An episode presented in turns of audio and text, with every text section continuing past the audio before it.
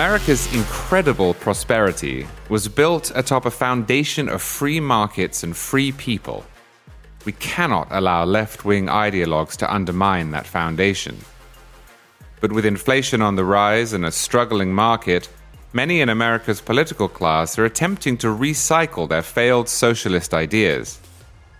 National Review's Capital Record podcast is standing in the gap, providing you with the arguments and analysis you need to defend our economic system.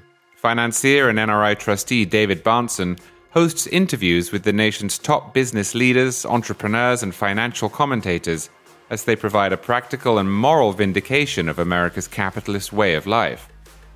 With guests such as Larry Kudlow, Steve Forbes, and Art Laffer, Capital Record invites you to tune in for top level economic commentary you can't get anywhere else.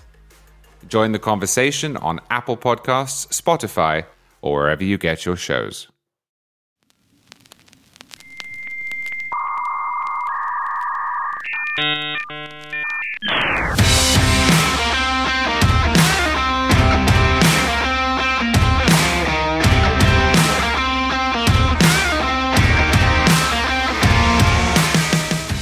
Welcome to episode 39 of the Charles C.W. Cooke podcast.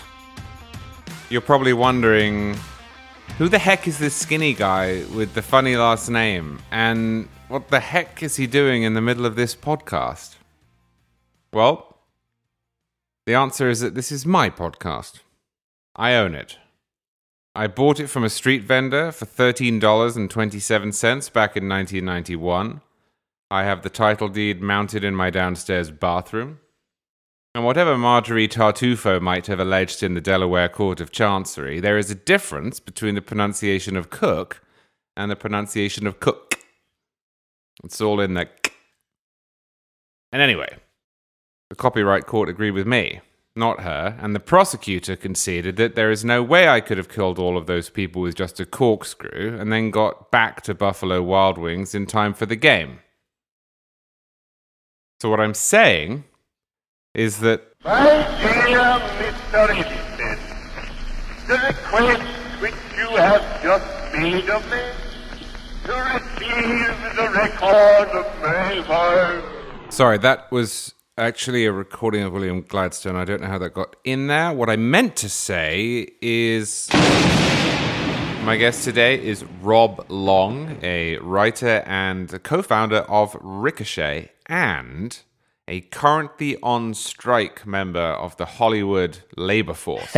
Rob, welcome to the Charles C. W. Cooke podcast. I could hear the you know you know air quotes around labor. By the way, Well, that's what I was going to ask you because I, I think we should start with an explanation of what this strike's about. Because in my experience, and I include myself within this description, conservatives tend to hear the two most important words in the coverage of this action.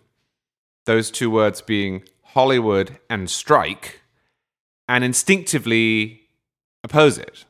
Know, conservatives don't like strikes. right, right. And of all the people in the world who could go on strike, we assume, maybe incorrectly, that's one reason you're here, we assume that people in Hollywood are the least deserving strikers conceivable. You know, we just saw Right. the sight of the cast of Oppenheimer, pretty much every member of which was rich, refusing to go to the premiere in solidarity. And it seems, ostensibly, it's ludicrous. So, what is going on here? Well, uh, it's important to remember that these are all different areas of show business, and when people talk about Hollywood, they tend to think of it as like a you know like big oil or the you know auto workers, which is really kind of not true because or or you know the auto auto industry, because every Hollywood really is just a concept, right? It's a it's a uh, a, a constellation of relationships between distributors and producers and individuals and money that creates the movie and TV shows that you watch. And there isn't much infrastructure, there isn't much capital investment necessary in from Hollywood. They don't own any factories. They don't none of that is uh, is comparable to our traditional idea of labor, right? Hollywood is mostly a bunch of individual gig workers coming together for one gig, working for one entity like you know Warner Brothers or Paramount or or wherever. It doesn't really matter where. And so the unions tend to sort of enforce work rules and work standards across all of those sectors, right? So that if you go to write a TV episode, you know, it doesn't matter who you're writing it for, you're covered under certain kind of work agreements. But on the other hand, everybody in show business loves to be, you know, dramatic. So if you ask them what they are, they're like, we're, you know, labor, you know, they're like auto workers. Like they, they're the machinists. They believe they have this sort of like working class sort of self fantasy. Um, which actually raises a lot of problems. So the current thing is like you look at it separately. Actors have one set of concerns that overlap a little bit with the writers, which have one set of concerns, and which don't really overlap with the directors, because their concerns are sort of met in their negotiations with the studios and the streamers earlier this summer. And so the directors, and I'm a member of the Directors Guild, we made a deal, and the writers have a much more thorny group of of issues and concerns, and I'm in the Writers Guild as well. How many of these groups are there? Well, there's really um, there's really only three major unions like this. There's the Directors Guild, the Writers Guild, and the Screen Actors Guild. If you ever saw the movie Team America: World Police, you got an idea of what the, how people feel about the Screen Actors Guild. It's pretty funny. Um, so SAG, I mean, Screen Actors Guild, they're still out, and they're out. They have uh, another set of concerns that are that are uh, that overlap with the writers, but not much. But the larger umbrella term for these concerns is that you know, the world is changing, technology is changing show business. Show business has actually had this enormous, enormous explosion in the past you know, 10 years. I mean, if you're a writer in, there are more writers working today than there were before. There are more shows on the air, there are more opportunities to get your stuff in front of an audience. Problem is, like, whenever you have that, what you have is a margin squeeze. So if you think of the internet or streaming is like Walmart. Walmart's got everything in Walmart, but the people producing the products to sell in Walmart get squeezed every year by Walmart's prices, right? So the analogy I always use, I have friends who make a have made a three bean salad, right? They made it and put it in a giant jar, and somebody from Sam's Club came to them and said, "Listen, we want to put your three bean salad in our Sam's Clubs. We think it may cost you about a buck and a half for a large jar, so we're going to pay we're going to pay you a buck fifty one and you'll make one cent on every jar. Which was great because they, they sell a lot of jars, but it was really, really hard, and their margins are always being squeezed. And that is essentially what is happening in show business. And um, you know, you, nobody likes it when you take the punch bowl away. All right, but only six percent of private sector workers are in a union. Mm-hmm. Right. Hollywood has had these unions for a long time. Right. So before we get to the specific complaints that the Directors Guild the Writers Guild, and the Screen Actors Guild might have.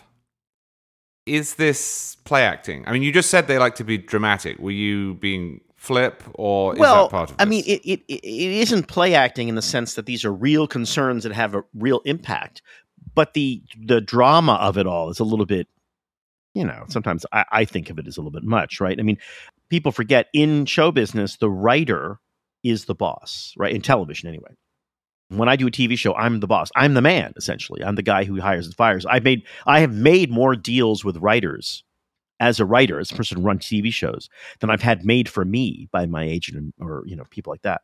So the way the system works, it's it's not exactly that the machinists and the you know the the tool guys and those those guys are all kind of working in a cadre. The writers in television and in, in and everything now is television are in charge. The issues for the writers are really sort of threefold. One is, you know, one is that they want a little bit more money every time one of their in, in success one of their shows is shown. Problem is that no one knows how to define success anymore.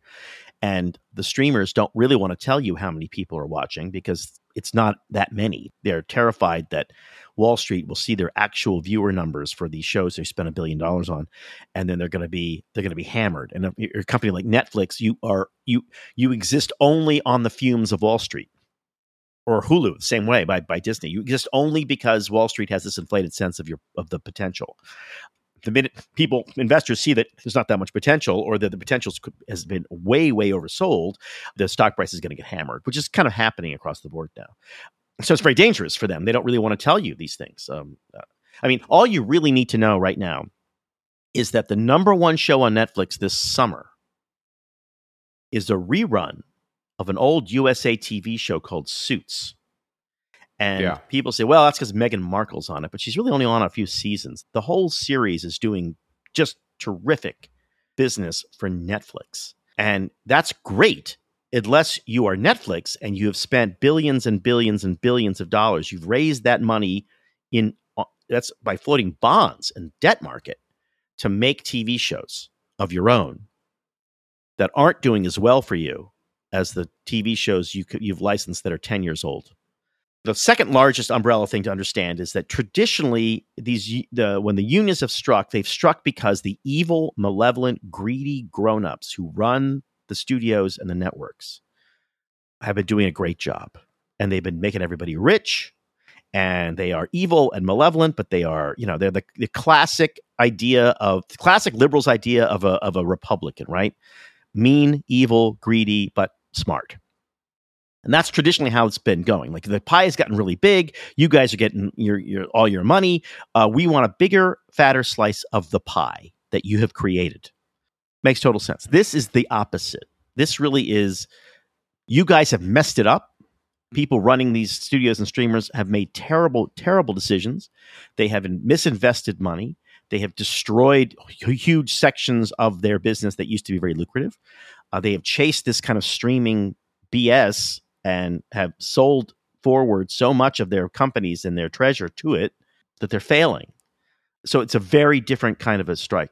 And in terms of like the larger issue, like wh- who, whose are these strikes and why, it, it is now kind of vestigial that you're there because, like in the old days, uh, movie making was much more of an industrial position where they had one large company and that company uh, had a big studio lot. And a, if you've ever been on a movie studio lot, it looks a lot like a construction site. I mean, it is in many ways a construction site. For a long time, uh, you had people in show business who used to work for the railroad because they could lay track, dolly track, for the cameras to move back and forth. And that was kind of a railroad job, and electricians and people like that. So it really felt a lot more industrial than it does now. So a lot of this stuff is sort of the holdover. But all writers want to know that whenever they go on a new project, actors too, that there's a certain standard of working conditions that are enforced and a certain standard of pie sharing that's enforced. And that's really the only thing the union can do. And and and, right. uh, and for, and I should say one last thing for the convenience of the streamers and the studios. So, for the convenience of the employers, the the unions do a fantastic job because they administer all health and pension. So, the guy running uh, Warner Brothers Discovery now, David Zaslav, he doesn't have to worry about that part of his business, which is something that you know that as you remember that General Motors, there's a point General Motors where four thousand dollars of every car sold went for healthcare. I mean, General Motors was essentially for a long time a healthcare company that made cars on the side. This, these studios don't have to worry about that. So the unions do provide them a lot of services. So you're in the Writers Guild. Do you have to be? You don't have to be. People like me always have a threshold, right? It's sort of like being a, you know, a moderate conservative in a big university, right? You're like, oh man, everyone's liberal. Everybody talks about it all the time. There's a political action committee that you can join and give money to that's entirely liberal. But you don't have to give money. You don't have to give money, no. Okay. Um, and so you you know you you just make your peace with it. Like how much trouble do I want versus how much time do I just want to ro- throw up my hands, and say fine, it's okay, fine, go ahead. Mostly, even during strikes, well, traditionally what's happened in strikes has been, you know, last one was 100 days. So you last go for 100 days, and there's 80 days of screaming, yelling, and shouting.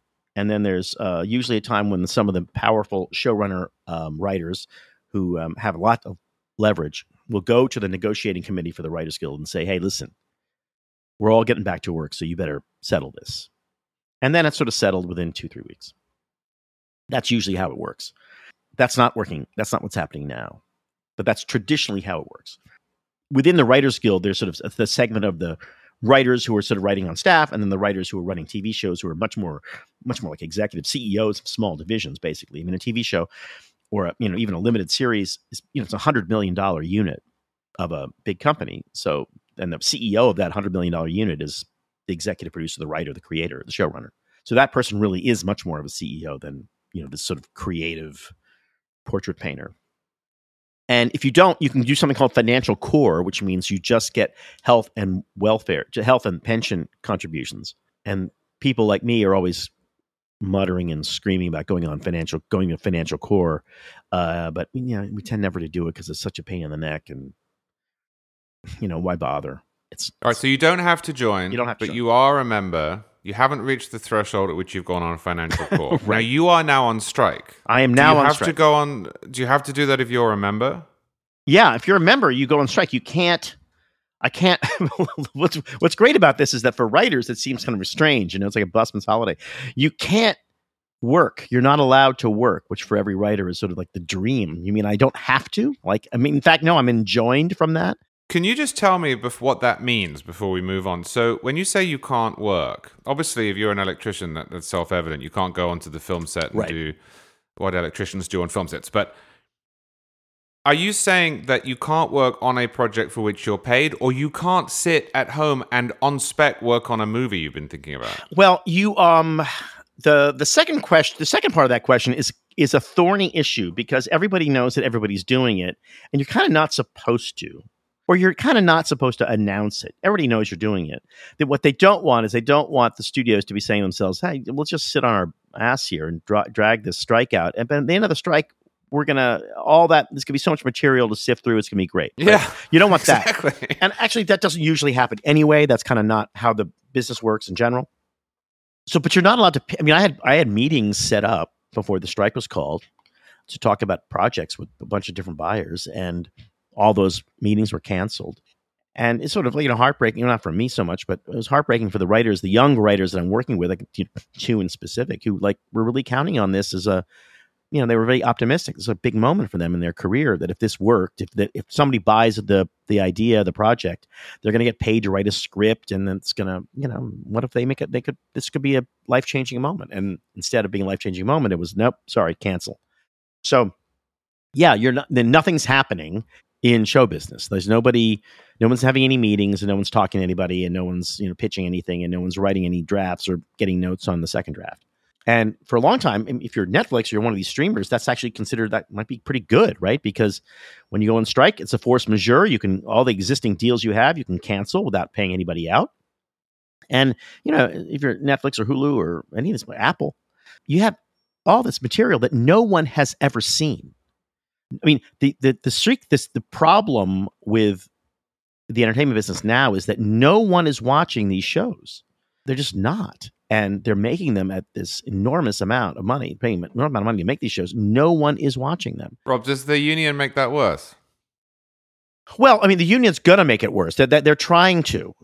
their goal is to like make it worse because their goal right now, the, the couple sticking points in, for the writers, in a you know in a very traditional union move, the Writers Guild is demanding that there be a minimum writing staff requirement. So, depending on how many episodes you have or how many minutes of each program episode you're delivering, you have a minimum amount of number of writers you must employ on staff.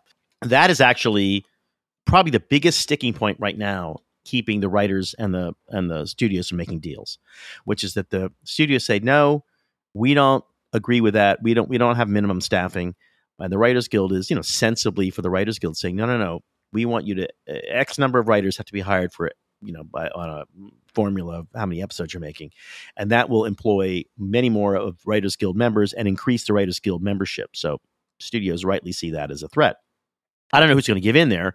The studios are betting on this, which is that the the people who actually hire the writers are showrunners, which are means other writers who are the bosses. And a lot of showrunners that I know, me included, are uneasy with this demand of the Writers Guild because it seems to me that the members of the Writers Guild are telling me how many writers I need to hire to run the show that's my show. And I don't like that. So the studios are sort of betting that the pressure from the show running coalition and the Writers Guild will sort of force the the uh, negotiators to the Writers Guild side to to dial down their demand. But that to me seems to be where the problem is right there, which is like you know anybody who's ever been in a you know in a union shop knows exactly what that is. That's the unions trying to make sure that minimum number of that make make work jobs essentially. Um, yeah, I mean, I was just thinking about Seinfeld. I saw an interview with Jerry Seinfeld recently where he said that he essentially wrote that show Yeah. with Larry David and Right. no one else. right. Right. So under these rules, he'd be obliged to have ten people making him coffee all day. It's, it seems silly. If, if you were not in the union, would you willingly go on strike on the merits over this? Well, no, I don't think I would. I mean, I mean, it's it's a complicated issue because writers get paid two different ways, or more than that, but two basic buckets of way we get paid. One is sort of the automatic payments we get from the Writers Guild, meaning the guild minimums we call them. So if I write an episode of a TV show that I created and own, I get paid the same as the freelancer who writes the episode for a TV show that I created and own because the Oh. the episodic fee is set by the guild. And when it's rerun, doesn't matter who owns it. The guys who created Cheers get the same residual payment for writing an episode of Cheers as I got when I was a staff writer for writing an episode of Cheers. Everybody gets the minimum. The difference is in the episodic fee, which is your producer's fee, basically, which you get paid. And that's negotiated by your agent and your lawyer. And that is when people start screaming and yelling and hanging up the phone. And that is entirely unregulated by the union. The union has nothing to do with it. So that is also the relief valve for the studios and the streamers, which of everybody everybody in the Writers Guild knows, but nobody wants to talk about, which is that when they agree to certain concessions on the minimums, meaning you know minimum fees, contributions to health and welfare and pension, residual kind of formula, all that stuff. When they when they when they get an idea of what what their concessions are going to cost the studios and the streamers, right? They then look at each other. Usually, it's on the way to their cars after this ne- big negotiating, uh, um, you know, night, day and night, twenty four hours, and they're struggling to their cars after making some concessions. All these studios they get together and they are in the parking garage and they they get to collude. Now that's sort of illegal, but they get they do it anyway. And then you know, one guy from one studio turns to another guy from the other studio and says, "Okay, well, we just gave away 150, 60 million dollars, whatever it is." Now, the only way to recoup that is if we all agree right now, as we're standing by our cars, that we're not going to pay showrunner Rob Long his episode fee that he got last year. We're going to give him a 25% haircut. And we're going to give everybody who does that job a 25% haircut. And so I don't want to hear later that Disney outbid me, paid Rob more than Warner Brothers. We all have to agree that everyone's going to get 25% reduction. Now, that is illegal in its collusion, but it is exactly what's going to happen. And partly the rank and file members of the Writers Guild know this sort of in the back of their mind. They know this is going to happen, but they don't really care because most writers aren't showrunners. Most writers aren't at the very tippy top of the business. So they don't, you know, yeah, yeah. It's, but it's just redist- redistribution of wealth, which is usually when the writer, when the showrunner coalition gets the gets the idea that this is what's happening. That's mm-hmm. usually when they go and demand an end to the strike before the you know they give the store away. By the way, this is the most cynical interpretation of this, so I'm I'm giving you the the uh, the darkest possible view. I mean, you're saying all of this in what will tomorrow morning be a public podcast. Do you get grief from your Yeah. fellow union members? I do, I do. I get. I mean, look, I mean, I think I'm usually against all of these things, but I'm 30 percent or 40 percent for everything they're asking, maybe even more, because I think for the first time in my memory, the Writers Guild is focused relentlessly on the life and health, happiness, you know, financial stability of a working writer. And really, in the first time that I can remember in my certainly in my lifetime, definitely in my career, I've been doing it for 30 years, there are more writers in that gray zone. Traditionally, it's been either you're a working writer or you're an unemployed writer. Now there's like this because of the massive increase in the number of shows on, which are now sh- have shorter runs. So maybe it'll run a season or two. Because of that, there are a lot of writers kind of barely eking out, meaning they have one or two years of earning money and then two or three years of not earning anything. Um, and it seems to me the Writers Guild, for the first time in my memory, is focused on those people and on making their lives better. Now, I don't think it's focused enough on practicalities of that, but directionally, I think it's correct. I think it's directionally the right thing for a Writers Guild. If we're going to have a writers union, that's what it should be focused on, not rich people, but like you know how how are you gonna how are you gonna make it if you have to live in L.A. and um and you're and you maybe are on a ten episode TV show every two years. Do you think that the circumstances that you're describing will change because Wall Street, perhaps, or consumers will realize that there is just too much content? Obviously, we're Right. not going to go back to the 1950s or even the 1980s, where there were a handful of TV stations, and if you got a show onto one of them, you weren't guaranteed success, but it seemed. No, you, you, did, you did pretty well. you did pretty yeah, well. you did. Yeah. You did pretty well, but the status quo seems to me insupportable because after a fashion, you're going to have subscription fatigue, and those who are funding this are going to notice that only some of the ventures make money. And if that happens, you'll have fewer streaming services with less content, which will mean, yes, fewer writers, but also a supply demand curve that is right. more salutary. Is that likely to happen, or is it going to be a race to the bottom? Well, I think it's going to be a race to the to to to to being atomized is what's going to happen. I mean, the the problem with show business is that everybody wants to be in it. It seems so great, you know. You like you go to the premiere and you get to meet Scarlett Johansson. But in general, showbiz is a great place for individuals to get rich and is a terrible place for shareholders and investors to get rich. And that is traditionally demonstrably true. So it, what it's going to take is going to take people losing a lot of money, and those people are going to be investors. And that's the most corrective thing I can think of. The strangest thing about the business it is, that is exists today, in my opinion, is that it seems like it's desperately trying to go back to the past. It was sort of splendidly inefficient, but it didn't really matter because people were going to the movies five times a week, and there were only movies. So you went to the movies, you didn't have TV. And so you could have this sort of vertical integration where, you know, RKO Studios also owned RKO Theaters. Now, the feds came in early on and broke that up in the 30s, but it seemed like a very, very, very simple system where you have a bunch of movie studios making a bunch of movies and a bunch of B movie studios making a bunch of B movies. Um, you know, Paramount um, in its heyday was fit, released 50 plus movies a, a year, and they had B movie labels that were releasing 100 movies a year. It's a lot of content, right? So we've existed in that in that environment before. The problem is that you, it's inefficiently financed right now. It's all top down. So if you're investing in, in this bizarre and inexplicable venture called Warner Brothers Discovery, which makes no economic or business sense at all, you are investing in this thing that's like a cable operation and a, a news operation and a movie studio and a streaming service and a TV studio. None of that makes any sense.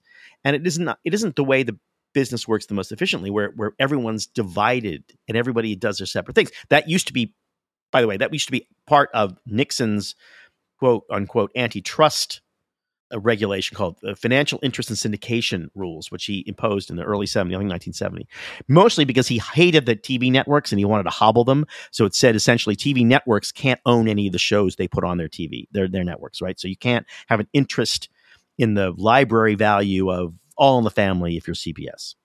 Just use that as one example. And in practice, what that did was it created this huge constellation of studios with willing investors and participants trying desperately to get a show on CBS or NBC or ABC. And that actually was incredibly, incredibly lucrative and smart because the people then are doing the job they should be doing, right? You have the people making TV and movies and like just trying to come up with new ideas and stuff.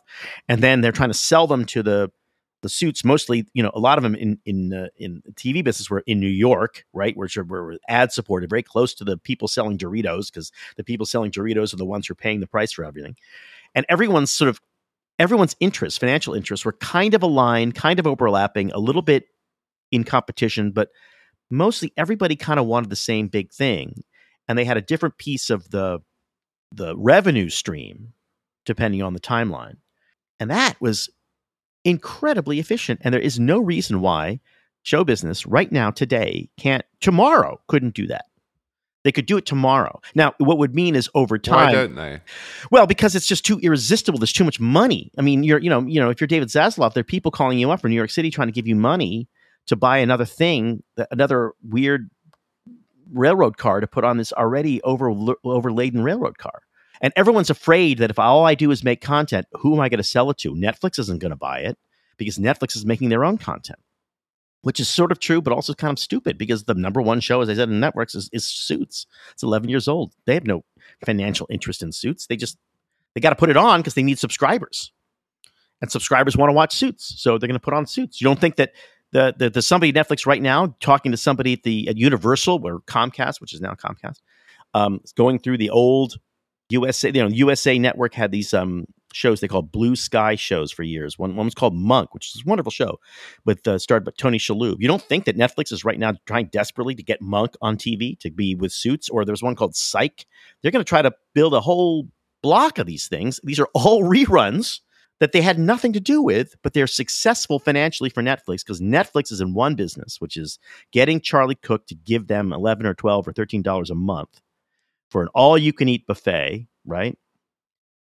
They they shouldn't be in the making of it. The making of it is, you know, that's for crazy people and experts. That's for making TV and movies is essentially an irrational business. You should only be in it if you love the idea and you have a high tolerance for risk and you don't have a quarterly earnings report that you're desperate to to get out of because it's a weird that's a weird venture business don't be in it but being being on the being on the other business is great. It's like, yeah, I mean, I don't understand why anybody would ever. If you're Netflix, I just don't understand why they would want to make their own TV shows. Like, why? It's so much more fun to sit in your beautiful office and have people come on, have Rob Long and his agent and manager and lawyer and creative partners come in on their bellies and try to sell you how great the show's going to be, and you can just say, you know, as you're, you know, flicking your Cobb salad, um, okay, make one no, it's it's a, like which would you rather be? You know, they pay you for that, by the way. Oh yeah, they, yeah, you get paid. They do. Yeah. Okay. You don't. There's there's no on spec work. Is mm. that hmm. another union rule? That is, is actually that just... no. That is a that is another issue, which could which is not. I don't think it's going to be a big issue. The Writers Guild is making it a big issue because I think they're going to win on that, and they want to be able to go back to their uh, the back to the uh, the membership and say, look, we won. So one of them is like, okay, there's this idea that if you're called, this happens a lot in the feature business. Sometimes a feature company will say, we want to make a movie. You know, we want to make this, uh, we're making a, a, a Churchill biopic, right? We want you, because you're a big fan of Churchill, to come in and pitch us, fully pitch us how that movie would look, which is a lot of work. And the Writers Guild feels like that's work. If you're invited to pitch, that should be work that's compensated. And I, I, I, can see that argument because these pitches now are very, very elaborate. I mean, I used to go in and pitch a TV show, and I would have one long, you know, piece of you know, cardboard, kind of like a, a card stock. We call it a buck slip, just about about as a little bit longer than a than a dollar bill, but not not as narrow. And I'd have like twelve words written on it, and I would just talk my way through the show, and the words would sort of keep me in, in tra- on, on track. And in, in the early days, people would come in, and if they had if they were pitching an outline or something, they would have it written down, and they would as they left, someone would say, "Hey, do you mind? Could could we just keep that that like the that those pages that you wrote?" And then the writer would say, "Oh no, actually, I those are my notes. I'm gonna I need I need them." So th- this has always been a sort of a area of conflict, but it's not going to be that hard to resolve. Mostly, it's going to be that no no writers are ever invited. They'll just they'll have to their agents call and demand, you know, hey, you got to see this. My my my client, he's huge Churchill fan. That's how it's going to work. So there is some of that, and there there is some. But in terms of free writing, like free drafts, sometimes people say, "Hey, listen, you know, I know you wrote this is your second draft, and we don't we we paid you your full amount now. Um, usually, when you write a draft or a feature or for uh, even a pilot script, they call it a draft and a set. Meaning, you write a draft and then you address a set of notes, which is usually, and then you turn in the second draft. So, draft and a set and the second draft. And then there's a third part, which called the polish, which is just like, oh, well, we're just concerned about this moment or that moment or something like that. And that's all kind of part of the same package. But now, from what I hear, what I understand, there are now multiple drafts people are being asked to write for the same amount. And I think Netflix is a real villain here. They make people write six or seven drafts that are un, unpaid, and then you wait a year, and then they say no, or you wait a year and they say yes, but meantime you're not really available um, because you know you, you can't wait a year to get a job. You got to pay your mortgage. Part of that is the business being kind of screwed up over time. But part of that is also that there's a lot more people in the business and they're a lot younger. You know, I mean, I don't, I don't know where you. I mean, I learned. Put it this way: when I start, I started in 19 January of 1990 was my first day in show business, and I walked into a room. This is 1990, so if you're young, this seems like a million years ago, but to me, it just seemed like that was those are modern times. Um, and I was working with people. You know, some of them were so rich they came in one day a week and just pitched jokes. But I was working with people whose names I had seen on the TV show credits for the TV shows that I loved for most of my life. I mean, there were people there who I whose names I recognized from the Mary Tyler Moore show. and they were old pros, and they would just you know lumber in in their Mercedes or their Bentley, some some of them, and sit for a day and watch a run through or hear a script being read, and then just pitch these insanely great jokes because they were so good. And they kind of that's kind of how you learned. Like you learned from these, and they learned by the way when they were young. They walked into a, a writer's room and they were taught by the people who wrote Sid Caesar, Your Show of Shows, or I Love Lucy, or the Dick Van Dyke Show. So there's a direct line of all these people, and they all kind of taught each other. So even now, like I was in a room not that long ago, and I'm using the lingo that I learned, but every the young people look at me like, "My God, you're just like this ancient creature." using like, "What are you talking about?" And I was like resolutely demanding that they all use my slang, which is the slang that I learned from people who learned it from people who learned it from Sid Caesar. So, um, like, so how did you yeah. get into it? Take me back to 1990. How did you get into that room? Well, I was like a I was a film student. I, I when I left college, I didn't know what to do. So um, someone said to me, "Oh, you should go to." I had a teacher at the Yale School of Drama. I mean, I wasn't I was an undergraduate, but he was at the Yale School of Drama teaching a playwriting class to undergraduates. And he said, "Oh, you should go to film school."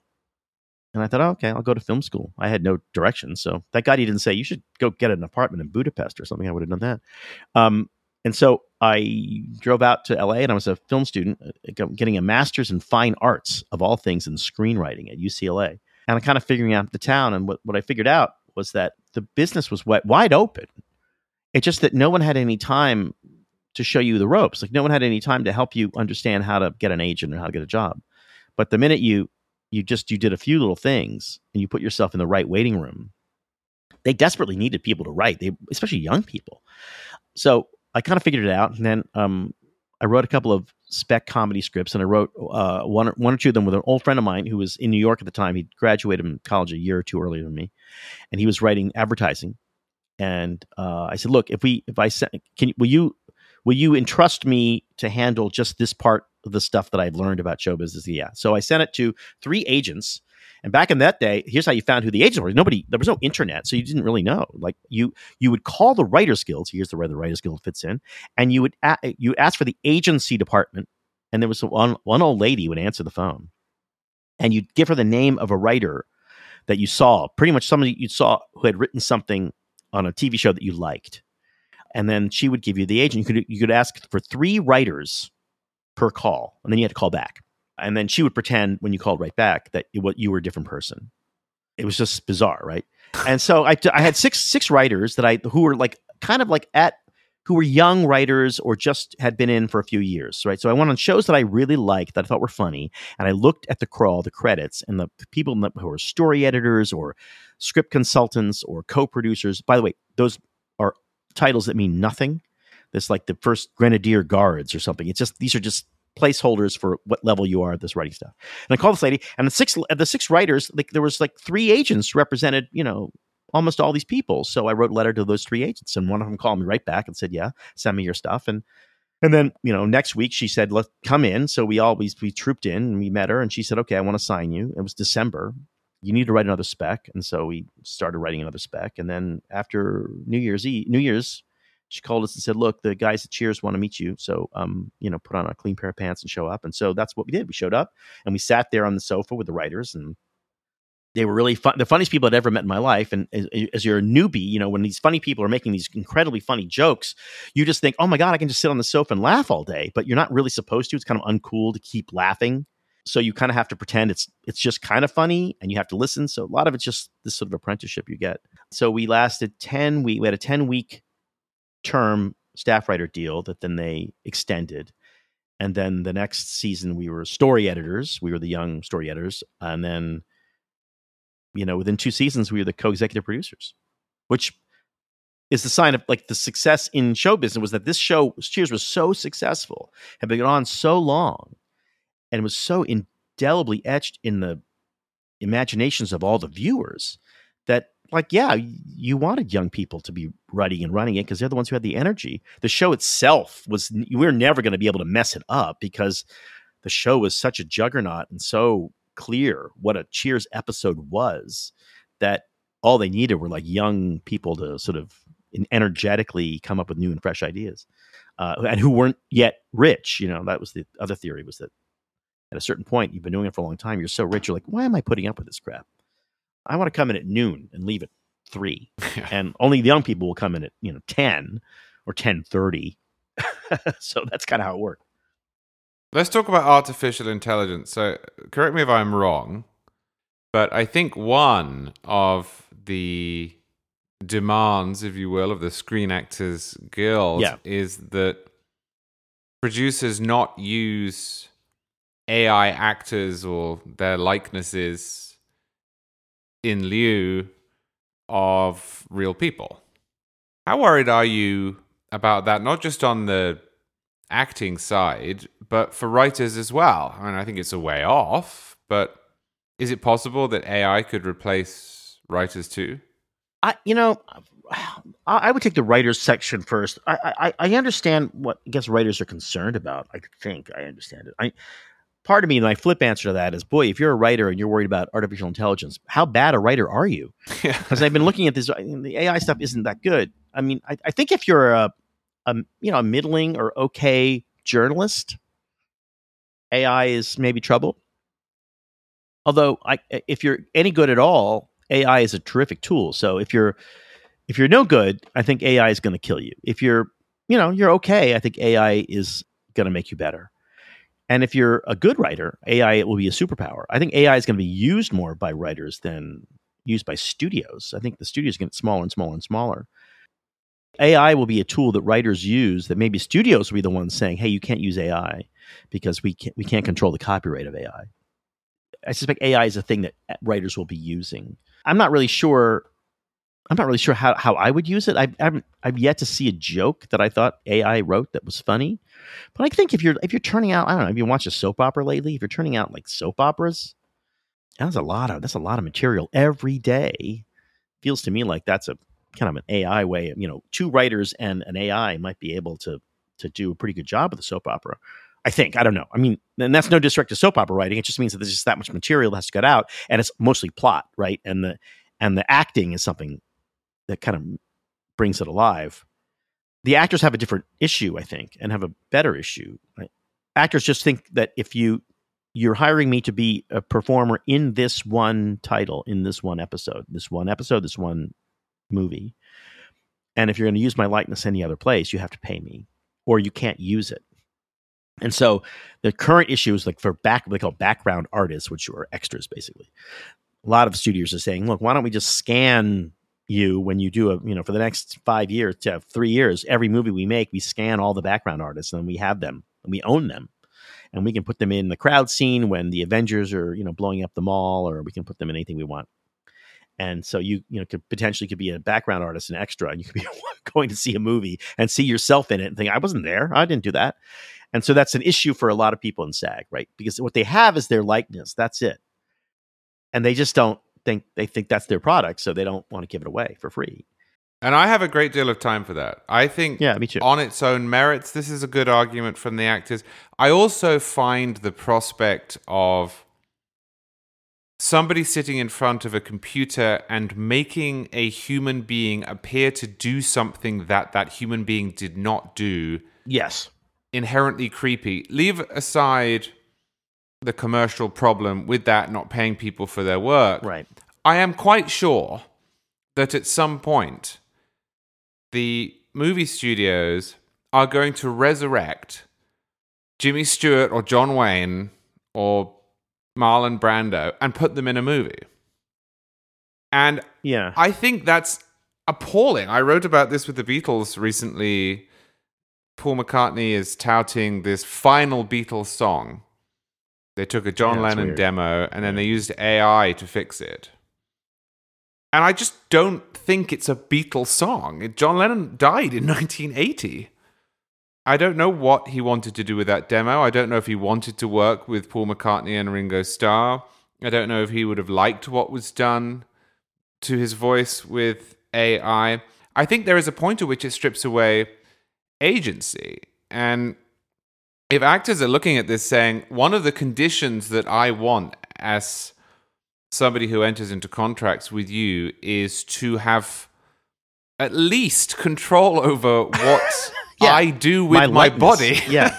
right. then yeah, I, I can think- see it. Yeah, and I think that has something. A part of the, I think the reason that's has so much validity is because for uh, that that is precisely you know, I think actors have a hard time, the great ones have a hard time accepting this, but their likeness is the most important thing. Uh, their likeness is all they've got, right? And, and if you're a studio, it's uh, especially now with this sort of constellation of things that you can watch, right?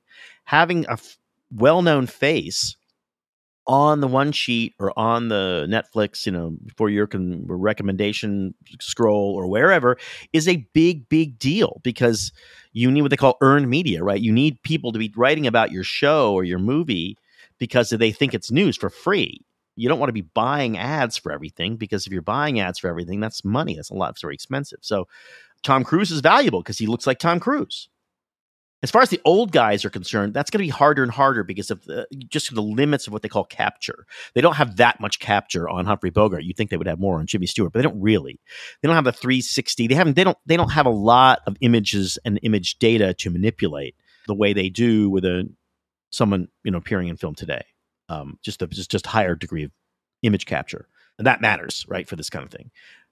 But they've already put they've, they've done they put I put Marilyn Monroe in a Coke ad. I mean, they've done stuff like that it'll open up another level and there'll be another section on your contract you know who owns this who owns that and i think when actors die they may you know they may have a executor a legacy getting royalties just like you know authors when they die you know. The j.r.r tolkien's grandnephew or somebody controls the tolkien estate and made a tons of tons of money when amazon decided to make the lord of the rings show for one billion dollars. I could um, also see actors putting it in their wills though, saying no. Yeah, just what I did, yeah. I did. Yeah, I yeah, exactly right. I'm when I'm dead. That's it. No more of me. So yeah, I, but I, I, I, I, in general, I feel like this is an issue that actors have a really, really strong reason to strike on. They are that those are issues that cut across. Doesn't really matter whether you're a big star or a background artist. They're the same. I mean, different degrees, obviously, but you know you understand the principle there. And that is an issue where the screen actors guild is sort of standing up for general working conditions and contractual understandings that will apply to everybody across the board. Whether you're the you know the, whether you're harrison ford or your unknown background artist that seems like something that you can understand. And I, I suspect that it is something that the the studios and streamers will give in on eventually or they'll come up with some you know workaround for it. What do you think about the objection? I think primarily from the right, but I have seen it leveled elsewhere to this strike that this is the wrong time for Hollywood to be risking its profitability and infighting because it sucks. I mean, this is an argument that you see from people who think both within our culture wars and without that Hollywood is making bad movies that it has either run out of ideas or been taken over by political fanaticism. and with the exception of Top Gun right. last year and Barbie and Oppenheimer this year, the story of the creative class over the last few years has been one of burning cash. The failure of Indiana Jones, the failure of Disney to make a hit movie, the decline in interest in and quality of Marvel movies. And then you see these people out there on the streets with their placards saying, we want, we want, we want. And some critics have said, really? Well, shouldn't you be good at your job before you do that? Is this mixing up issues? Um, sort of. I mean, I sort of understand the, you know, I understand the idea that the conservative, you know, critique, which is true. I mean, this summer, The Sound of Freedom, this movie cost about, I think, cost fifteen million dollars to make, which is a serious amount of money. It's making tons. I don't even know what its most latest box office grosses now, but it's it's big. It's a huge, huge movie. Conservatives tend to think of think Hollywood as a place you go to and you become a Hollywood person and you sort of drive around and go to cocktail parties. It's sort of like you know Georgetown, right? Right. And um, and it doesn't it doesn't really work that way. But it's been very convenient for a lot of conservatives because you can then complain about it and not have to do anything about it. So You know, conservatives for a long time, all they did was complain, complain, complain, even while the business was sort of atomized in such a way that you could make a movie and release it into theaters or take it to Sundance and actually get people to watch it. Good. Or you could come up with a brand new way of making and releasing movies for an audience that you have an affinity for, and you could become a multi-billionaire overnight. Ty- Tyler Perry did that. I mean, there's a reason why Tyler Perry is Tyler Perry. It's because he made movies for a certain audience and he released them in places that that audience wanted to go to, and then he used the marketing power of connected black churches, and he is a gigantic movie mogul. So conservatives tend not to do that, although I think they're changing their mind. Conservatives mostly, bizarrely, for conservatives, like institutions and they want to change the institution from within or they want to complain about the institution rather than starting their own institution or starting their own, making their own movie. Sound of Freedom is a movie. It's you, you watch it on movie screens that are owned by AMC and Regal and all these other movie places. And eventually Sound of Freedom is going to be on a streaming service and you're going to be able to watch it on Hulu or whatever. They'll put it on.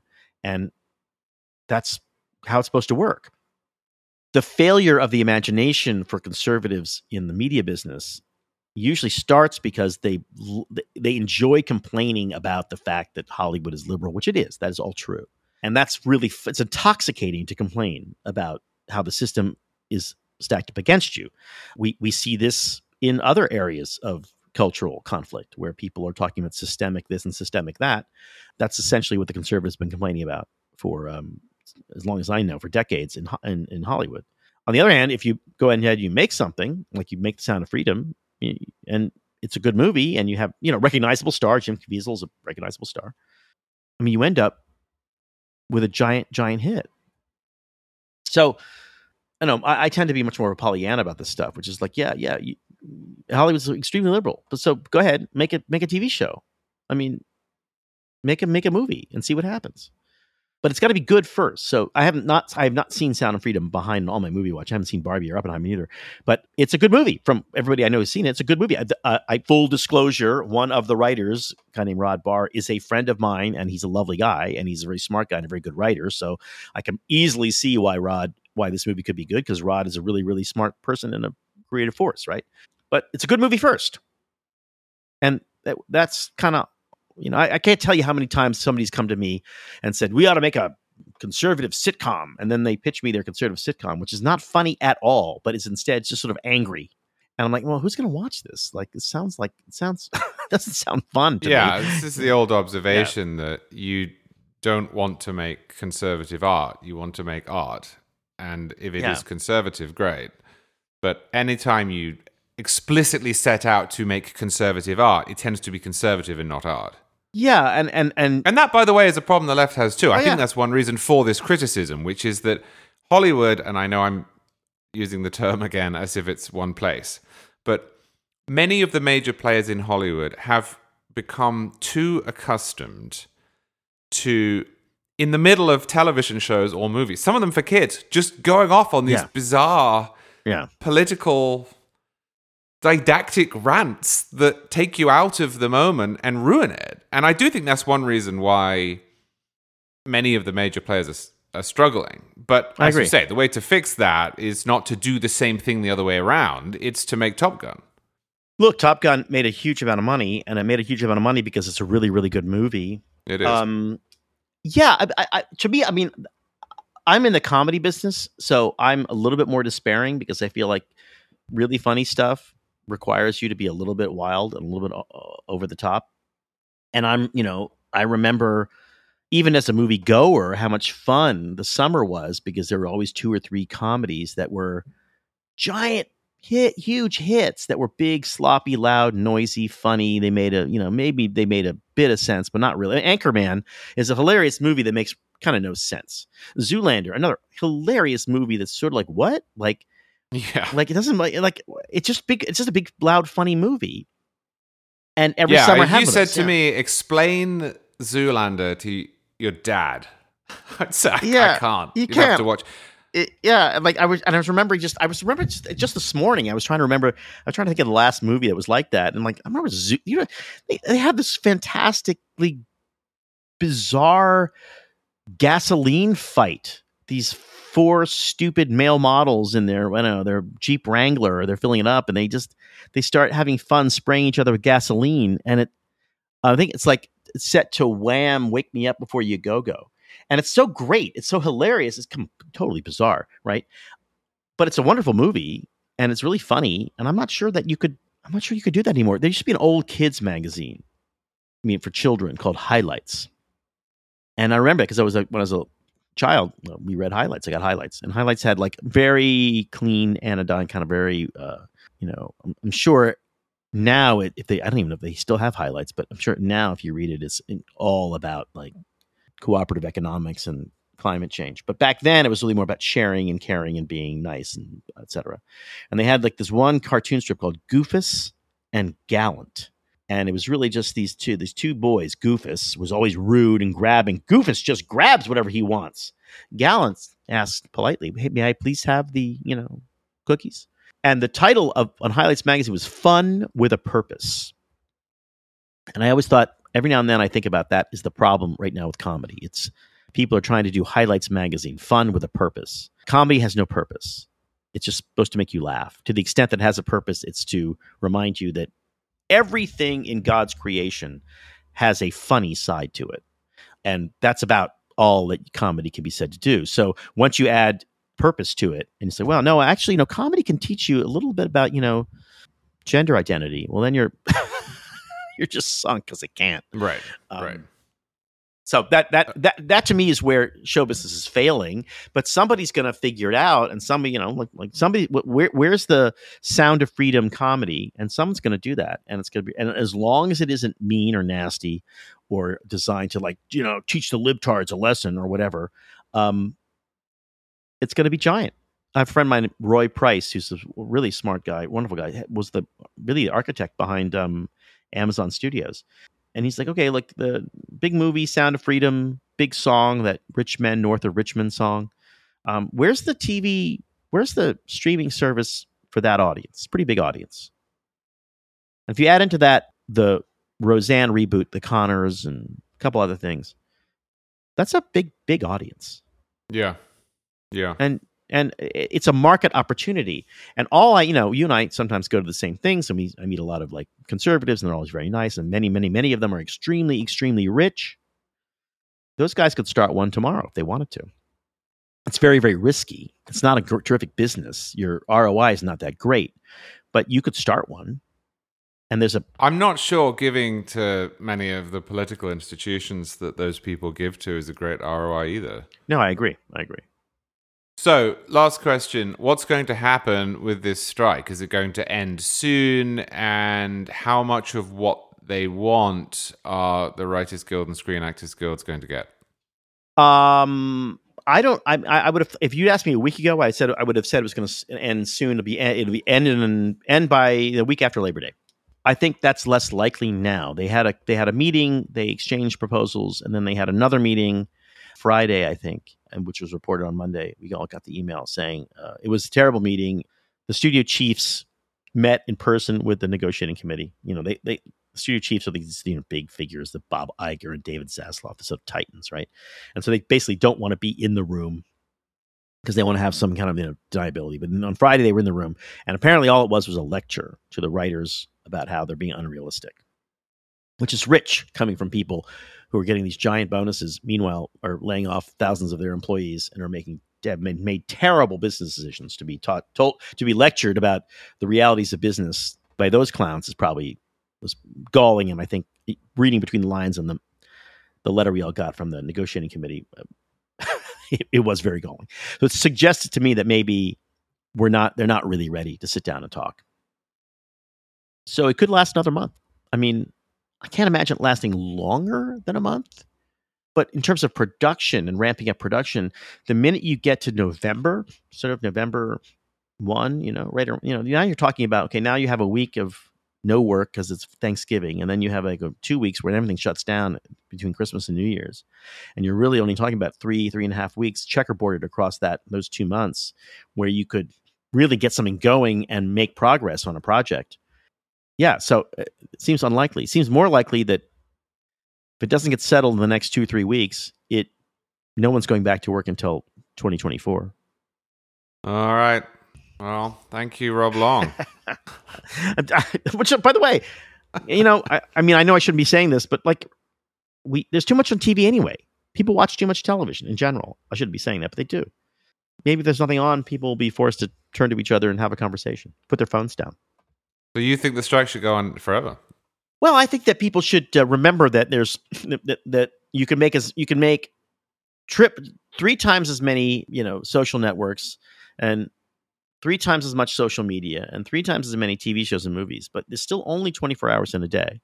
And so you should sleep at least seven or eight of those, right? And then you want to have some some of that you got to go to work, and some of that you should be like just maybe idly sitting and talking to your friends and family.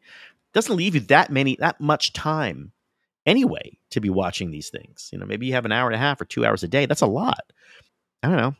I would spend those two hours uh, reading a book or just sitting quietly with your loved ones. You don't Well, have to talk. idea. The authors of books are not on strike. They are not on strike, and the books they're all available and they're free at the library. That's true. Even in Florida. Even in Florida. Well, I mean, as you know, the the dark night of fascism descended on Florida a long time ago. All right, Rob. Appreciate it. Anytime. And that's all we've got time for this week. Thank you to my guest, Rob Long. Thank you to Asa Hutchinson, the former governor of Arkansas, who for some reason has spent the entirety of this episode standing in the corner. Thank you to you for listening, and we'll see you next week.